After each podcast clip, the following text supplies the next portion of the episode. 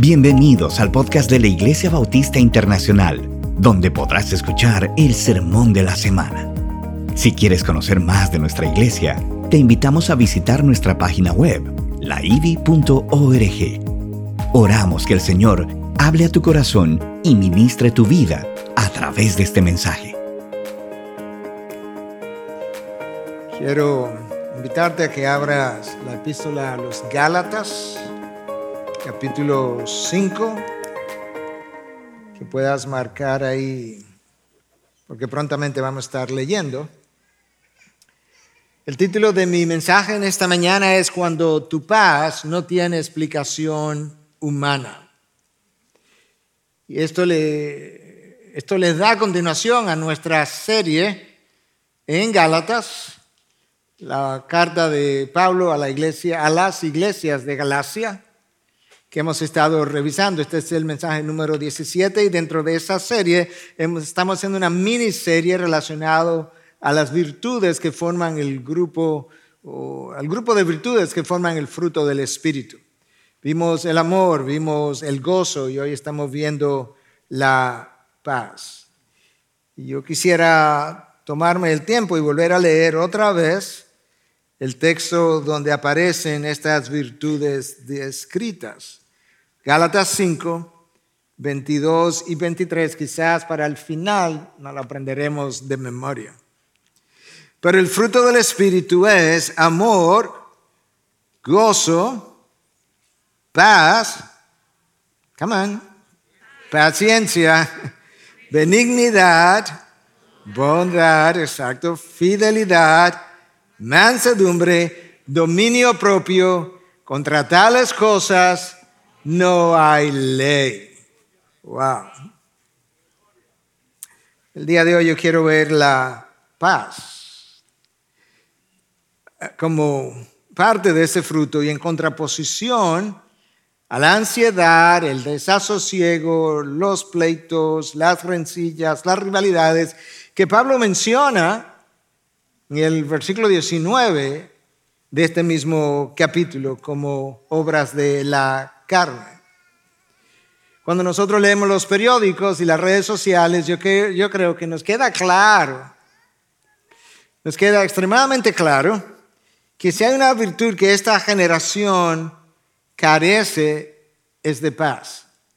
El lenguaje, la descripción de los eventos, la forma como los hombres se hablan, las disensiones entre naciones hoy en día, ciudadanos de una misma nación, cómo se disputan, cómo se pelean, los índices de descomposición social, todo habla en favor de que no hay paz en ningún rincón de la sociedad.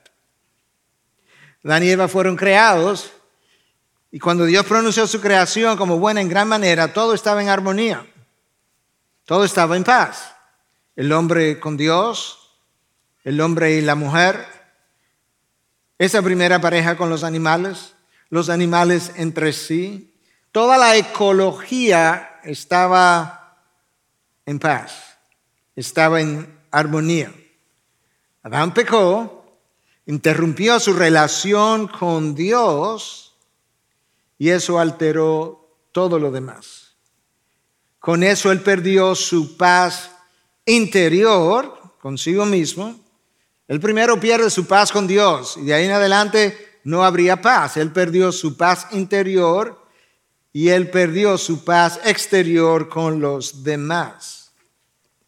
Dicho de otra manera, tu paz con Dios es la, lo que determina la paz que puedes disfrutar con cualquier otra persona. Dios es el determinante de mi paz interna y externa. Pero después de la caída de Adán y Eva, Dios proveyó, proveyó un camino vía su Hijo Jesucristo. Romanos 5.1 nos habla de eso, de que nosotros podemos tener paz con Dios por medio de Cristo Jesús. De manera que Dios resolvió el problema entre él y el hombre. La enemistad que existía entre sus criaturas y el Creador, Dios la resolvió por medio de Cristo Jesús. Sin embargo, Habiendo resuelto eso, todavía muchos de los hijos de Dios no viven en paz. Hay una paz con Él, con Dios, con el Redentor, ya establecida, garantizada, pero hay una paz que tiene que ver con la vivencia del día a día. Y tiene, me estoy refiriendo a la paz como fruto del Espíritu, que es el resultado de una íntima relación con Dios, que trae como consecuencia una quietud interna, aún en circunstancias cuando todo tu alrededor parece en convulsión. Es una quietud interna que no está relacionado a lo que pasa a tu alrededor, ni siquiera está relacionado a lo que te pasa a ti, sino a lo que pasa en ti. La calidad de nuestra relación con Dios a lo que ya aludí, es el determinante del grado de paz con la que vivimos. Eso es un concepto vital, eso es un, concepto, el concepto de paz es un concepto cardinal en el Antiguo Testamento y en el Nuevo Testamento. La palabra clave en el Antiguo Testamento es shalom. Y shalom no es tan sencillo como parece en nuestros días, donde la gente se saluda en los contextos hebreos y se dicen para decir hola, shalom, para decir adiós, shalom. parecería como que eso es todo, un saludo y un adiós, pero no lo es. La cultura hebrea, y cito a Christopher Wright de su libro Cultivating the Fruit of the Spirit, o cultivando el fruto del Espíritu, la cultura hebrea, shalom implica un estado general de bienestar, libertad de temor y de deseos, deseos dañinos, y un estado de contentamiento en relación con Dios, con otros y con la creación. Imagínate todo lo que le estás deseando a alguien cuando llegas a su casa y le dices shalom. Yo deseo, yo te deseo un bienestar completo, general, que tiene que ver con un contentamiento interno relacionado a Dios, a otros y a la creación en medio de la cual tú, tú vives. Eso es shalom. Eso es un concepto vital en el Antiguo Testamento, pero es un concepto central en el Nuevo Testamento. El apóstol Pablo comienza todas sus cartas, 13 de 13, diciendo gracia y paz y yo no sé si el orden de esas dos palabras es intencional, pero siempre es el mismo. Es como si Pablo estuviera diciendo, para tener la paz que deseamos y la paz con Dios, tú primero necesitas experimentar la gracia de Dios. En ese mismo, en esa misma porción de la revelación bíblica, Dios es llamado el Dios de paz no menos de seis veces. Y cuando tú revisas todo lo que tiene que decir la palabra, está haciendo referencia a esa tranquilidad interna que solamente puede ser producida por el Espíritu de Dios. Esa es la paz que los discípulos no tenían la última noche antes de la crucifixión de Cristo. Ellos se reúnen, Cristo los reúne en el aposento alto. Y él comienza a hablarle a ellos de cosas que le robaron la paz. Él les habló mucho pero tomó ciertos temas en particular. Y uno de esos temas era que él se iba, que él partía. Y eso era algo que a ellos no le podía dar tranquilidad. Yo me voy y no solamente me voy, ¿cómo me voy? Porque en unas horas a mí me van a crucificar. De manera que esto no era una idea que ellos podían ni siquiera concebir, no podían aceptar, formaba parte de los propósitos de Dios, pero ahí ellos no estaban en la misma página con Dios. Una, una, muerte inminente, una partida inminente, una muerte cercana, no era lo que ellos estaban esperando, no de la persona que ellos pensaban que era el Mesías anunciado desde la antigüedad. De manera que ese fue uno de los temas.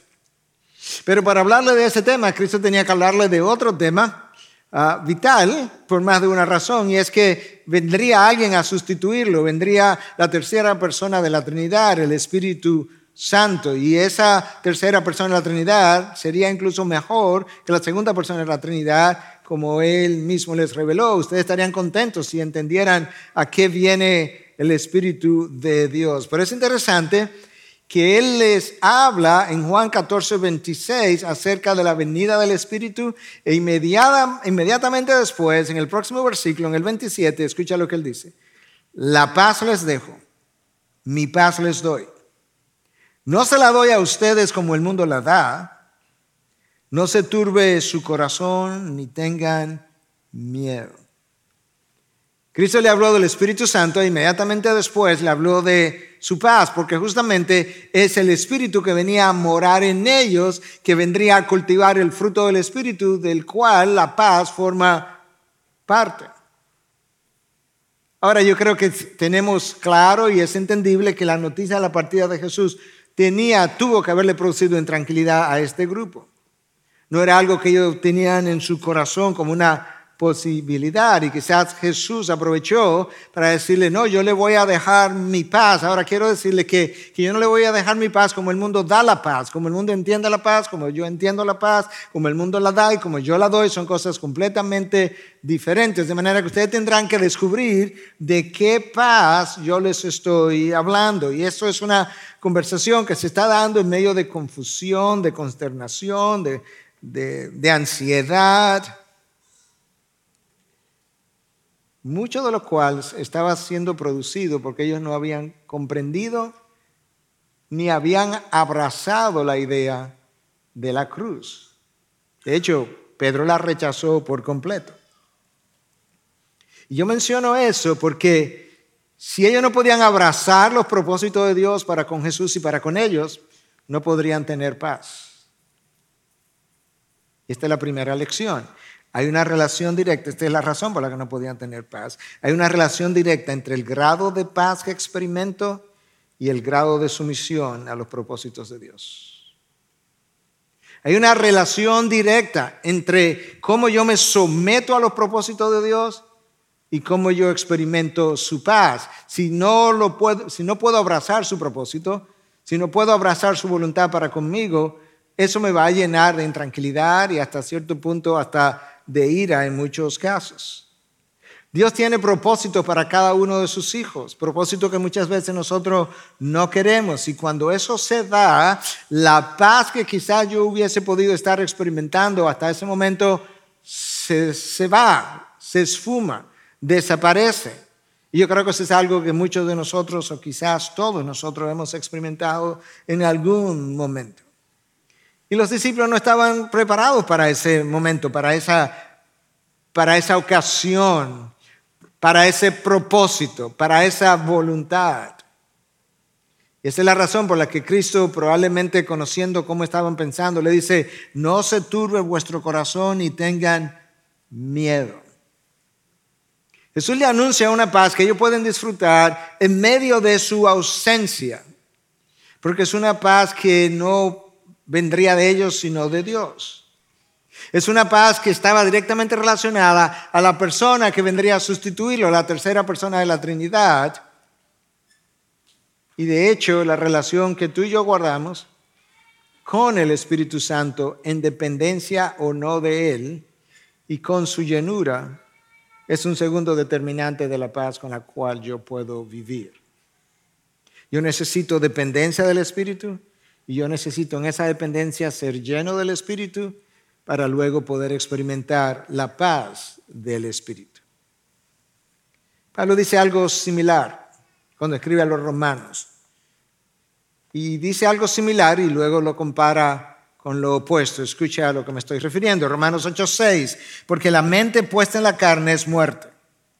Pero la mente puesta en el Espíritu, con E, con e mayúscula, es vida y paz.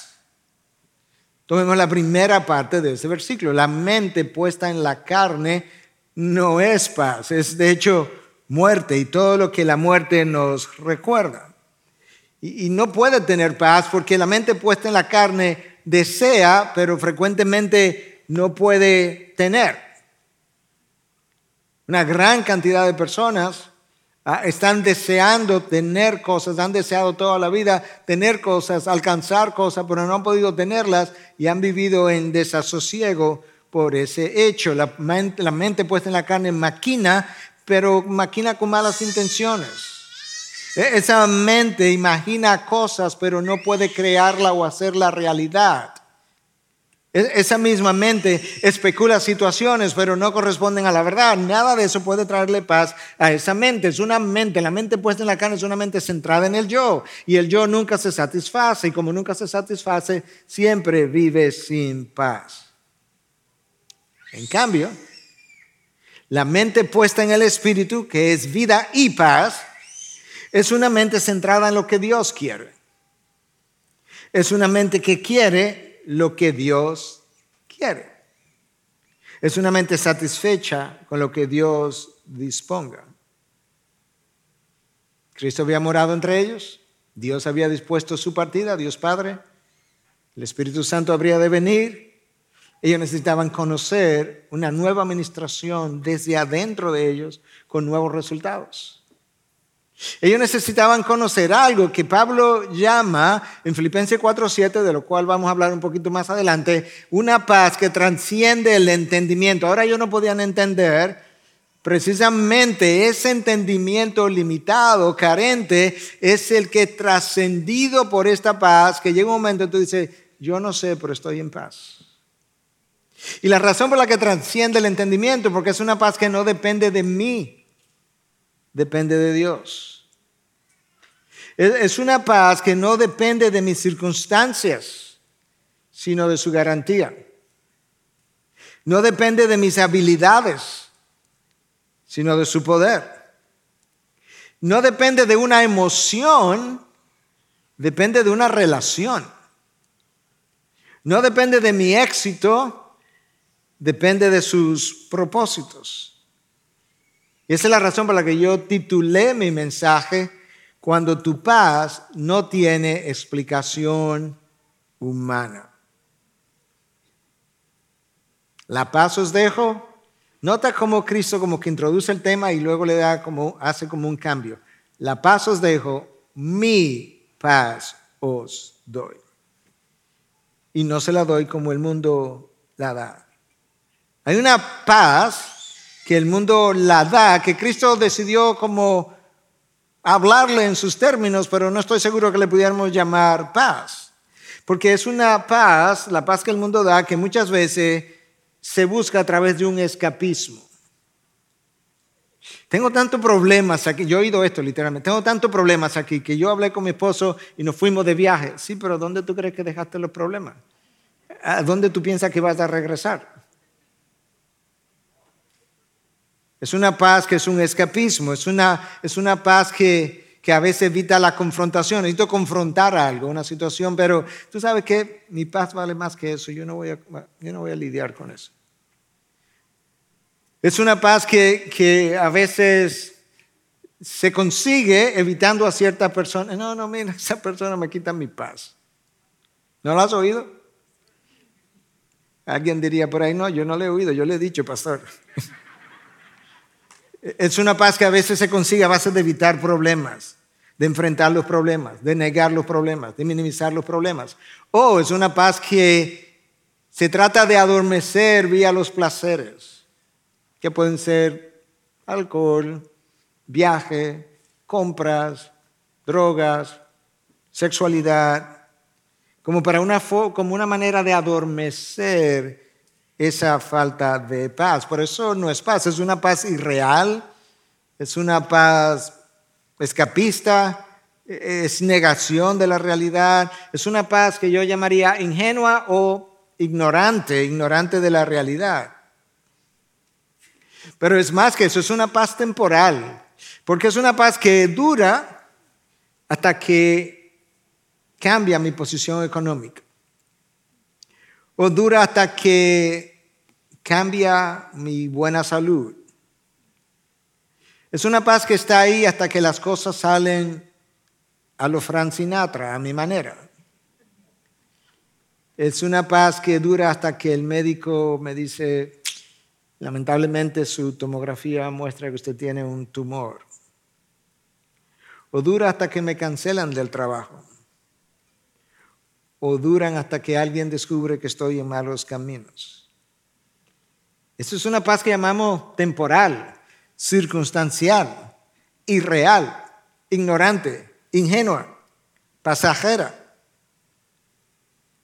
Es una paz que el mundo a veces ofrece a precio, a un precio, por el precio de, una, de un seguro de salud. Pastor, yo estoy en paz porque pude conseguir finalmente el seguro de salud. O el precio de un seguro de vida, o el precio de un plan de retiro. El problema es que la paz del seguro de salud dura hasta que llegue el diagnóstico. La paz del seguro de vida dura hasta que me dan varios meses de vida. La paz del retiro, del, plan de retiro, dura hasta que me llega el momento de retiro y descubro que ahora no tengo nada que hacer, no tengo propósito para el cual vivir y no tengo otra cosa que hacer que sentarme en mi casa y darle vuelta a los dedos pulgares. Esa no es la paz de Dios. Tú no puedes comprar la paz de Dios. ¿Sabes por qué no la puedes comprar? Primero, porque tú no tienes con qué pagarla. Y segundo, porque ya fue comprada a precio de sangre por Cristo Jesús a favor tuyo y mío. No puedes comprarla, es otra paz. No es la paz del mundo, es la paz de Dios. Para, para, para que podamos entender en un momento mucho mejor la paz de Dios, permíteme terminar caracterizando la paz del mundo. Hay una paz que pudiéramos definir que es o que es dependiente de mi autosuficiencia o mi autodependencia. E, es la paz que resulta de hacer lo que mi carne desea o lo que mi sabiduría humana entiende correcto, me apoyo mi propia sabiduría. Y por consiguiente, como lo puedo hacer, lo que quería hacer, como que yo tengo un descansé, independientemente de la opinión de Dios. Incluso a veces decimos, no, es que esa era, tenía que ser la voluntad de Dios. Y Dios dice, no, no, era mi voluntad, era tu voluntad. A, esa carne, o mejor dicho, a esa paz, le llamamos la paz de la carne. Dura hasta que Dios, y el pueblo de Israel es un buen ejemplo para eso, comienza a imponer sus consecuencias. De repente se me fue la paz. A eso nosotros no llamaríamos paz, le llamaríamos complacencia. Yo creo que Dios le llamaría algo así. La complacencia de la carne, complacía mi carne y eso no fue que me trajo paz, yo lo interpreté con mi paz, ah, como paz en mi sabiduría caída, limitada, pecaminosa. En realidad eso era un gozo carnal que yo interpreté como paz, pero eh, esa es la paz del placer la paz del yo, la paz egocéntrica, la paz de la carne. No, Cristo no está hablando de esa paz. La paz de Cristo implica, escucha, tranquilidad de la mente, tranquilidad interna del espíritu, en medio incluso de tormentas y tribulaciones. Es una paz con garantías eternas. Y, hablamos de la paz del mundo. No, no, la paz de Dios es otra cosa. No es, no es un sentimiento. No es emocionalismo. No es una actitud, aunque yo necesito una actitud mental, pero no es una actitud, no es positivismo, no es optimismo, no es escapismo, no es pragmatismo, no es placer para adormecer el dolor, no es negación de la realidad, no es complacencia de la carne, no, no, no, no, es un estado de la mente que está tranquila porque y el espíritu está en reposo, la mente está tranquila, no esa mente que no para, no está tranquila y el espíritu está en reposo porque conoce que su vida no está fuera de control y al mismo, al mismo tiempo entiende que sus dificultades no son circunstanciales, son providenciales. No es que estas son las circunstancias que me han tocado vivir. No, no, no, no. Estas son las dificultades que providencialmente Dios ordenó conforme a sus propósitos eternos. Esa realidad y esa aceptación produce una tranquilidad de mente interna y de espíritu. De lo contrario, mi espíritu no está quieto ni mi mente es apacible. Eso nos ayuda a entender la ¿Qué es lo que Cristo le estaba diciendo a los discípulos cuando le dijo, mi paz os dejo, mi paz os doy? O cuando le dijo, en este mundo tendréis tribulación, pero en mí tendrán paz. Dijimos al principio que la paz de que habla la palabra de Dios o de que habla el fruto del Espíritu eh, tiene como tres dimensiones o tres relaciones. mi paz con Dios, que ya Dios mismo resolvió, me reconcilió con Él, como Pablo le dice a los corintios, ¿verdad? Que fuimos reconciliados por medio de Cristo Jesús. Está luego mi paz interna, de la cual vamos a hablar un poco más ahora, que sería la paz conmigo mismo, y está la paz con los demás. Eh, son las mismas tres dimensiones de los dos mandamientos más importantes. Tú amas a Dios, tienes que tener paz con Él. Tú amas al prójimo, tienes que tener paz con Él. Como a ti mismo, tengo que tener paz interna, porque sin esa paz interna tampoco puedo amar al prójimo correctamente. Y esa paz interior es el fruto de mi relación con Dios. Entonces, de esa paz interior yo quisiera ahora pasar unos minutos reflexionando juntos ¿Qué es lo que se requiere? ¿Cuáles son los requisitos? ¿Cómo es que algunos pueden obtener esa paz? ¿Cómo es que algunos pueden vivir mucho tiempo en esa paz y otros no? Yo creo que la palabra de Dios nos deja ver de forma más o menos clara cuándo ocurre una cosa y cuándo ocurre otra cosa. Estoy hablando ahora para hijos de Dios, porque ya estos hijos de Dios resolvieron la paz en una dirección, la paz vertical con Dios, la reconciliación, ya eso está. Ahora se supone que yo viva un estado de paz que no necesariamente muchos viven. Entonces vamos a ver los requisitos para poder tenerla y cultivarla y vivir en ella. Número uno, para disfrutar de paz interior necesito confiar en el carácter de Dios, en los propósitos de Dios y en las promesas de Dios. En el carácter, propósito y promesas de Dios. Isaías 26:3. Tú guardarás en completa paz, no en paz parcial, no en paz temporal, en completa paz. Nota quién es que te guarda en paz. De manera que el autor de esta paz completa es Dios.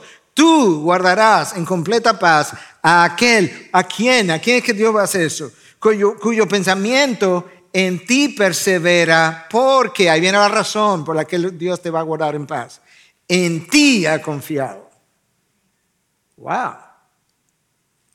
La confianza depositada en Dios, en su carácter, propósito, promesa, determina mi grado de paz. Pero resulta que no solamente lo determina, es que Dios me guarda en perfecta paz cuando yo he perseverado en Él, mi pensamiento, mi mente ¿Cómo que mi mente persevera? En su carácter, su propósito, sus promesas. ¿Y por qué es que Dios hace eso? Porque en ti ha confiado. Por tanto, mi grado de fe aumenta mi paz. Mi grado de fe aumenta mi paz. Y mi grado de incredulidad crea en mí intranquilidad, desasosiego, ansiedad. Déjame decirte como yo lo escribí. Mi confianza o fe en Dios es la semilla que germina y produce mi paz interior.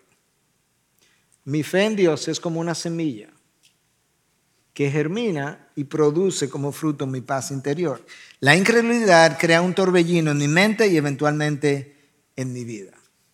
Tú puedes ver eso, tú puedes ver eso en la, en la ilustración de Pedro. Pedro está en la barca él está intranquilo, yo me imagino, porque la gente temía estas tormentas que no se levantaban de repente. Estaban en el lago de Galilea y se levantó esta tormenta.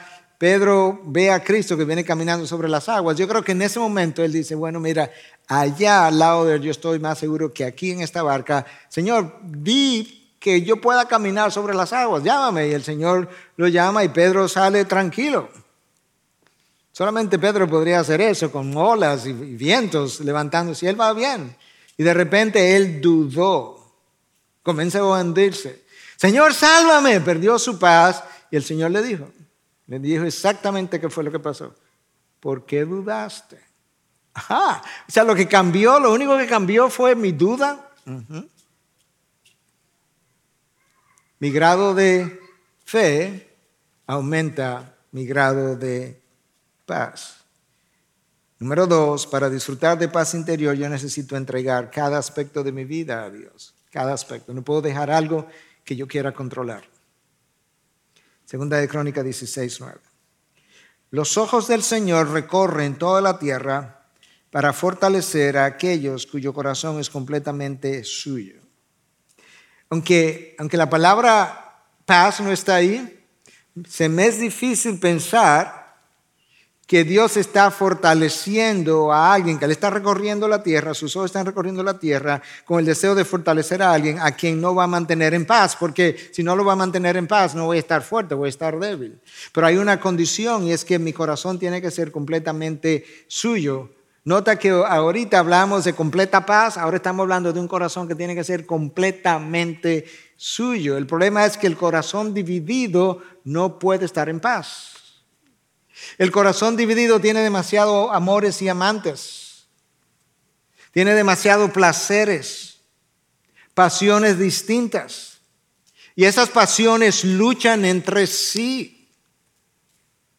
Incluso si tiene pasión por Dios, pero hay pasión por la carne o por las cosas de la carne, esas pasiones luchan entre sí. Lo vimos en 5.17 de Gálatas.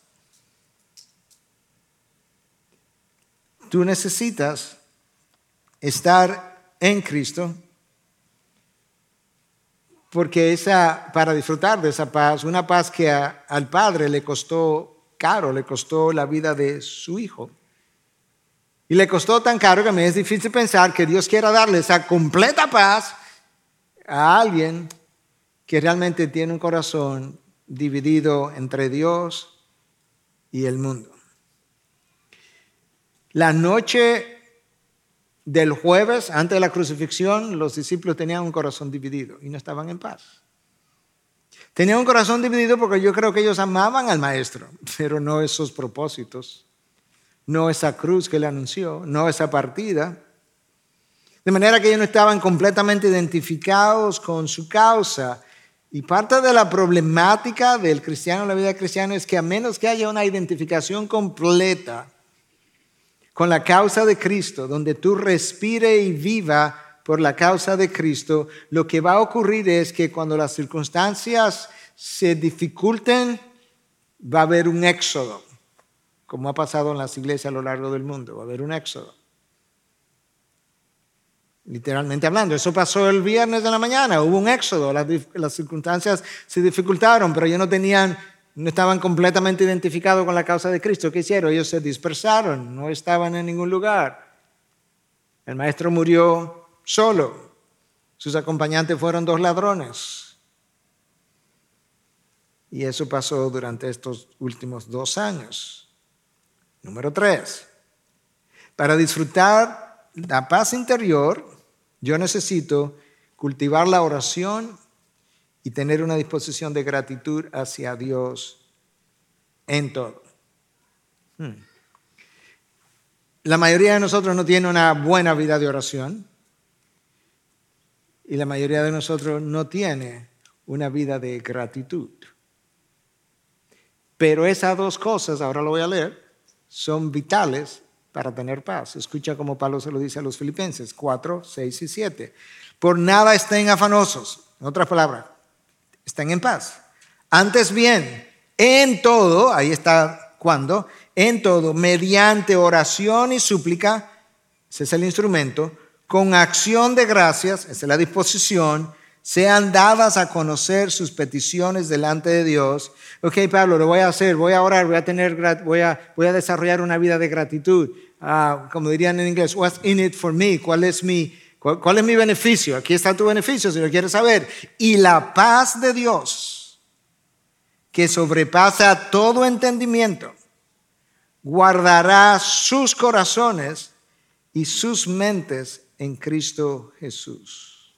Wow.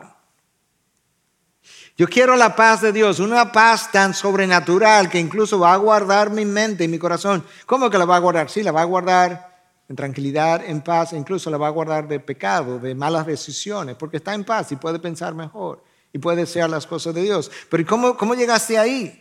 Bueno, mediante oración y súplicas y con acciones de gracia. Pero ¿y qué paz es esa? Bueno, es una paz tan especial que sobrepasa el entendimiento. No te la puedo explicar. Simplemente te, te puedo decir cómo ocurre. Dios la da. ¿Y, dónde vemos eso en la, escritura? Esa paz como que sobrepasa el entendimiento. Bueno, Noé en el diluvio, más de un año en un arca con animales, sin ventanas y todo alrededor lleno de agua. Esa es la paz de José en la cárcel, después que fue acusado. La paz de Moisés en el desierto, mientras el pueblo se quejó por años. Esa fue la paz de los tres amigos de Daniel que lo tiraron al horno de fuego y estaban caminando y hablando con alguien ahí adentro. Esa fue la paz de Daniel en el foso de los leones. El rey no pudo dormir esa noche y Daniel se durmió con leones alrededor de él, enfrente de él.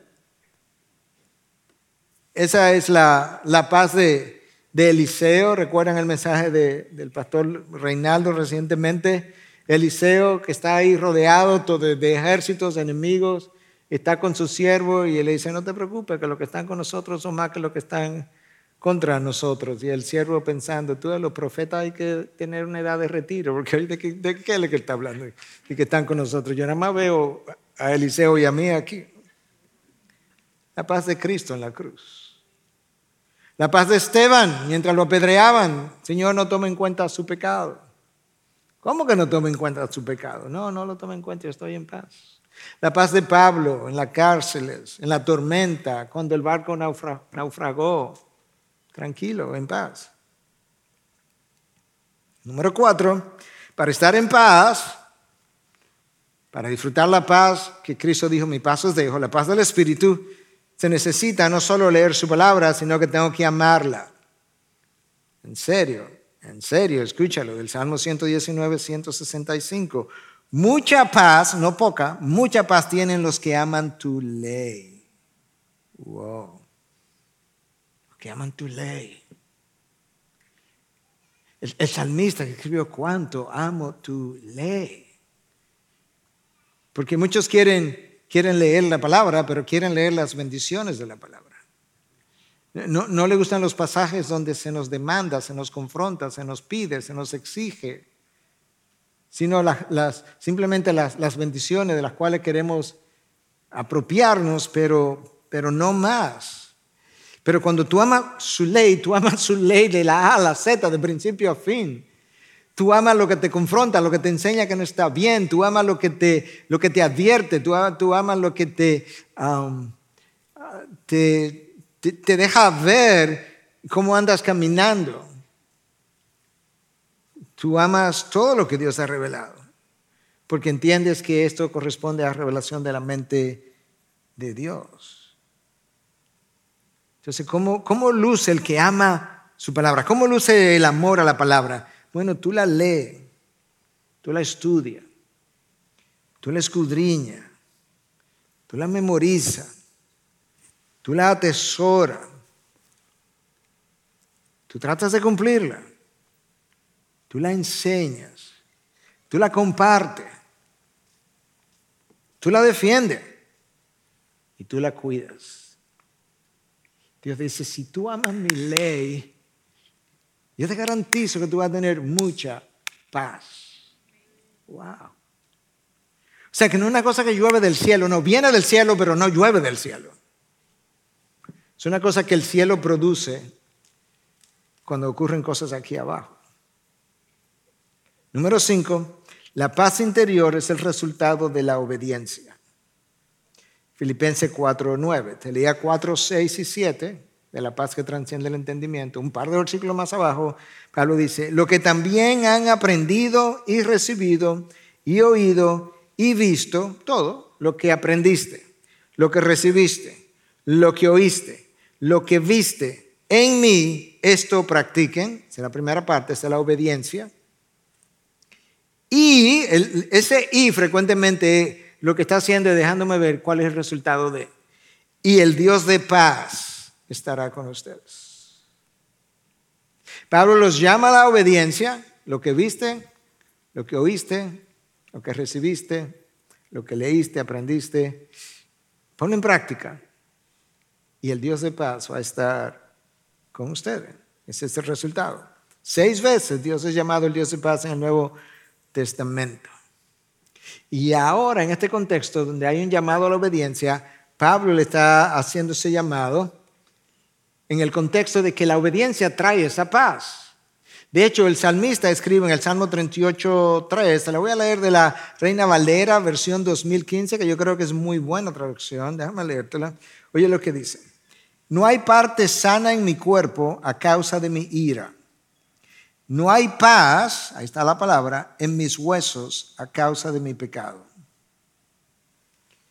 Eso es exactamente lo que Pablo está diciendo. Practica lo que oíste, lo que viste, lo que recibiste, practícalo, ponlo en práctica y el Dios de paz. El salmista dice, sí, yo sé, yo sé lo que eso es, porque llegó un momento donde no había paz en mis huesos a causa de mi pecado. E-, esa paz se disfruta en obediencia a Dios. Cuando Adán y Eva, Adán y Eva son el mejor ejemplo, estaban en armonía completa, estaban en paz con Dios, amaban a Dios, podían disfrutar de su amor, tenían la armonía de toda la creación y de repente boom, desobedecen y boom, se terminó la paz. Y la alegría de la fruta se tornó en el agrio de la fruta. La persona que vive en pecado no experimenta su paz porque no está viviendo en él. Bueno, pero es que si es cristiano, se supone que está en él. Sí, yo no digo que no, yo estoy hablando de que hay una forma de estar en Él sin vivir, sin vivir en Él. Yo puedo estar en la IBI sin vivir lo que la IBI espera de mí. Entonces no está viviendo en Él. Y, y nosotros pudiéramos decir, de hecho eso me trae a mi próximo punto, número 6, para disfrutar la paz de Cristo yo tengo que verme, subraya esa palabra, verme viviendo en Él y no en el mundo. Porque yo estoy subrayando, estoy hablando cristiano, de verme en Él y no en el mundo. Porque si soy cristiano ya estoy en Él. El problema es que muchas veces no me veo en Él y como no me veo en Él, entonces no puedo tener la actitud mental, mental de verme en Él. Porque Pablo eso es exactamente lo que él hace con frecuencia. Él hace uso de esa frase, estoy en Él, en Cristo, en el amado. Cuando Él se ve así, entonces Él dice que Él puede considerar las tribulaciones de este mundo como leves y pasajeras y puede estar en paz. ¿Por qué? Porque Él se ve en Él. Escucha cómo Cristo le dice a los discípulos en el aposento alto, cuál es la diferencia entre estar en el mundo o verme en el mundo. Ellos estaban en el mundo, estaban viviendo en el mundo, pero no se podían ver en el mundo. Y escucha cómo él le dice entonces en Juan 16, 33, estas cosas os he hablado para que en mí tengan paz, pero en el mundo tendrán aflicción. Pero estoy en el mundo, sí, pero no se pueden ver como ciudadanos del mundo. Ahora, en mí pueden tener paz. ¿Y cómo? ¿Y ¿Por qué Cristo le dice algo como eso? Bueno, Cristo sabía que tan pronto Él subiera, la persecución iba a ir detrás de ellos, los castigos, los encarcelamientos, las prisiones, serían acusados, serían llevados a tribunales. En ese mundo ellos iban a tener tribulación. Pero si ellos podrían verse en Cristo, entonces desde la posición en Cristo ellos podían ver la tribulación y las cárceles, las persecuciones como algo con sentido, propósito, significado, con seguridad, con garantías eternas, con futuro, en esa posición ellos podrían tener paz. Déjame leerte esta historia de Eric Barker. Fue un misionero en Inglaterra, o de Inglaterra, te lo voy a leer, que pasó más de 50 años en Portugal predicando el Evangelio. Durante la Segunda Guerra Mundial, las condiciones en Portugal se pusieron tan críticas que él tomó la decisión de enviar a su esposa con sus ocho hijos a Inglaterra. Su hermana y sus tres hijos también fueron evacuados en el mismo barco. Al domingo siguiente, Barker se paró frente a la congregación y les informó que él acababa de recibir noticia que toda su familia había llegado bien a su hogar. Y él continuó con el servicio como siempre. Luego la congregación se enteró del significado de sus palabras. inmediatamente antes del servicio, alguien le entregó a Barker una nota donde se le informaba que un submarino había torpedeado el barco donde iba su familia y que todos los ocupantes del, barco habían muerto. Barker sabía que toda su familia conocía al Señor y la idea de que ellos ahora estaban en la presencia de Dios le dio la paz por encima de las circunstancias. Es como que esta mañana yo hubiese llegado aquí ahí en la puerta alguien me para y me dice que eh, el barco en el que iba mi esposa y ocho hijos y mi hermana con sus tres hijos fue torpedeado, se hundió y murieron todos. Que yo baje la escalinata, venga aquí, lo salude y esté haciendo este sermón que estoy haciendo ahora. Yo sé que la mayoría de nosotros no está, no sé, quizá ninguno, preparado para hacer algo así. Pero la única forma como tú puedes hacer eso es si estás y te ve en Cristo, con garantías futuras, hasta el punto que él pudo decir, él le anunció a la congregación el anuncio, él le dijo, lo que pasa es que ellos no entendieron, recibí anuncio de que toda mi familia llegó a casa seguro. Para él, el cielo era casa, era su hogar.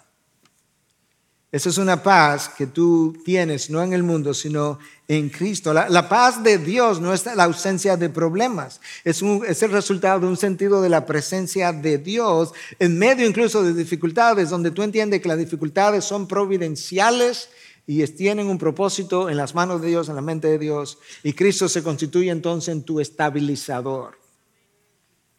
No sé si han visto que a los aviones en las alas a veces le ponen, no sé cómo le llaman, alerones, que son como estabilizadores para los tiempos de turbulencia y para el aterrizaje y demás.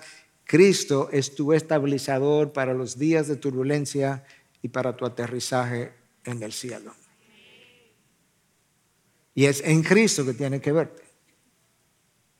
Ahora, en el ya tiempo que me queda, el tiempo se fue, pero rápidamente para concluir, hablamos de la paz con Dios que ya Dios estableció eso por medio de Cristo Jesús, Él resolvió ese problema unilateralmente por gracia. Luego estábamos hablando de cómo yo disfruto paz interna, paz interior, para yo vivir en paz.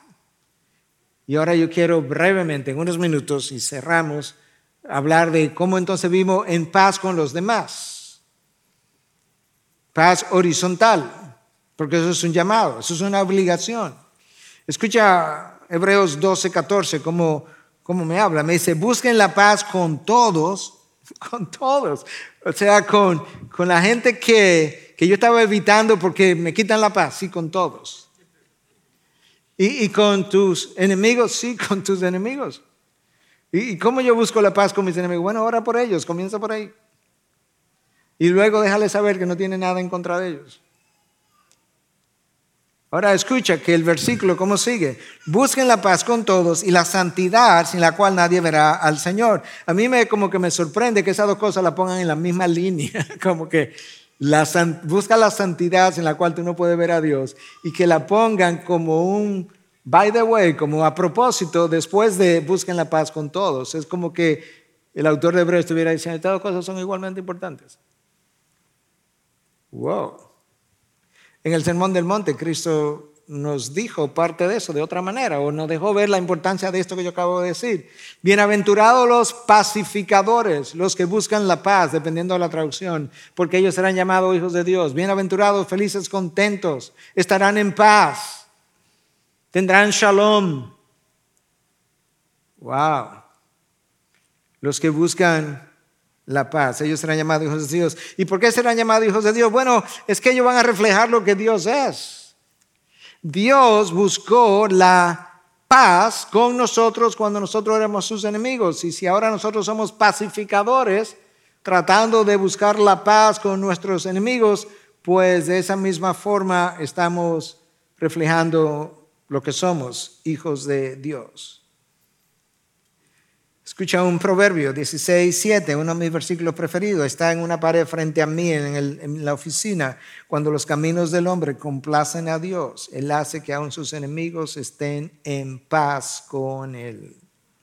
Lo que Dios está diciendo, mira, vivimos en un mundo donde van a haber enemigos, va a haber gente que se va a enemistar contigo. ¿Sabes qué?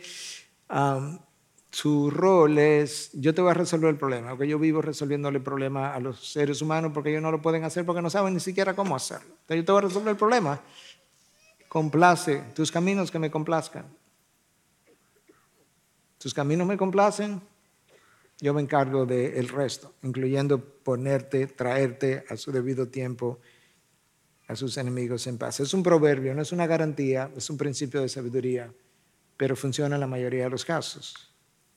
Pablo le escribe a los rencillosos de Corintios, su segunda carta en 13:11, le dice, por los demás hermanos, regocíjense, sean perfectos, confórtense, sean de un mismo sentir, aquí viene, sean de un mismo sentir, vivan en paz. Ustedes no viven en paz, se viven peleando, tienen, grupos de Pedro, de, Pablo, de, ninguno, solamente de Cristo. Yo sigo a Cristo nada más. Vivan en paz. ¿Y cuál es el resultado de eso? Y el Dios de amor y paz estará con ustedes. Ustedes no están disfrutando de la presencia del Dios de paz porque ustedes no viven en paz. No hay un clima propicio para poder experimentar la presencia manifiesta de ese Dios. La nueva, ah, la nueva traducción viviente en Colosenses 3:15 dice que la paz que viene de Cristo gobierne en sus corazones, que gobierne, que domine sus corazones, que los dirija. Pues como miembros de un mismo cuerpo, ustedes son llamados a vivir en paz y sean siempre agradecidos. Ahí está la conexión de gratitud y paz. Ustedes tienen un llamado, parte de su llamado es a vivir en paz. Porque eso es lo que refleja al inconverso la diferencia que Cristo ha hecho, pero también refleja que la mayor enemistad que existía contigo ya fue resuelta, Dios la resolvió. Entonces ahora resuelve tú las otras diferencias con tus hermanos. Son llamados a vivir en paz. Entonces, ¿cómo yo vivo en paz? Bueno, cerrando, necesitamos ser humildes. La humildad disfruta la paz. El orgullo no le importa si vive en paz o en división, pero que gane. Perdonar, necesitamos perdonar, pedir perdón, ser un pacificador, amar al otro como a ti mismo. No lamer mis heridas. Yo veo a nuestro perro en ocasiones cuando él se hiere, se pasa la noche lamiendo la herida. En el caso de los perros, porque tienen ciertas enzimas en su saliva, tienden a sanarse. En el caso nuestro, tienden a contaminarse y a agrandarse y a heder. Necesito reconocer que si bien es cierto que muchas veces hemos sido víctimas, no es menos cierto que todos nosotros hemos sido victimarios y a veces hemos sido más victimarios que víctimas. Eso es una realidad de todos nosotros. Es la, es la realidad de quienes somos lo que nos permite como entrar en la posición correcta para lidiar con los otros que son como yo. Finalmente, recordar que hemos pecado contra Cristo, y le pido permiso para usar esta palabra, hemos pecado contra Cristo de manera más grosera que lo que otros han pecado contra mí. Y por mucho. Porque cuando se pecó contra mí, se pecó contra un vil pecador cuando, pecamos contra Cristo, pecamos contra la infinita santidad de Dios. Y esa realidad entonces me hace entender, no hay nada que yo no pueda perdonarle a cualquier persona. Y no hay nada que no pueda hacer entonces puenteado, que no se pueda crear un puente para resolver la falta de la enemistad, para poder estar en paz. La división y los conflictos son resultado solamente, voy a ser absoluto aquí, de Satanás y la carne. No hay otra forma. Y lamentablemente, esas dos, si fueran personas, tanto la, carne como Satanás, Satanás es, pero si la carne pudiera ser una persona, voy a, voy a personificar la carne. Esas dos personas le encanta juntarse. Satanás y la carne, son compañeros. Es como que Dios los cría, pero ellos se juntan. Eh, eh, eh, la carne y Satanás continuamente son buenos amigos o mejores amigos. Pero la paz y la unidad son obras del Espíritu o fruto del Espíritu. La mente puesta en la carne se asocia con el enemigo. La mente puesta en el Espíritu vive en asociación con el Espíritu de Dios. Padre, gracias. Gracias porque tú nos enseñas no solamente cuál es el fruto de hacer las cosas como tú mandas, pero tú nos dejas ver cómo se hacen, cómo se consiguen, cómo tenerlas. Porque el mayor deseo de darnos las cosas que tú, de, de las que tú hablas en tu palabra, es tuyo. Por mucho deseo que yo tenga de recibir el fruto del Espíritu, de exhibirlo, de tenerlo, tú tienes un millón de veces más deseo de que eso sea así de lo que yo puedo pensar o imaginar. Gracias por revelar en tu palabra tan claramente cómo podemos, cómo podemos ser ah, hijos tuyos, fructíferos, caracterizados por algo que luzca como Cristo que tenga el aroma de Cristo, que glorifique a Cristo. Tú eres nuestro refugio. Ahí es donde nosotros encontramos la paz que transciende el entendimiento. Ayúdanos a cerrar en paz, pero gozosamente, por haber entendido tu palabra. Lo pedimos en el nombre precioso de nuestro Redentor y su pueblo dice, amén. Bendiciones.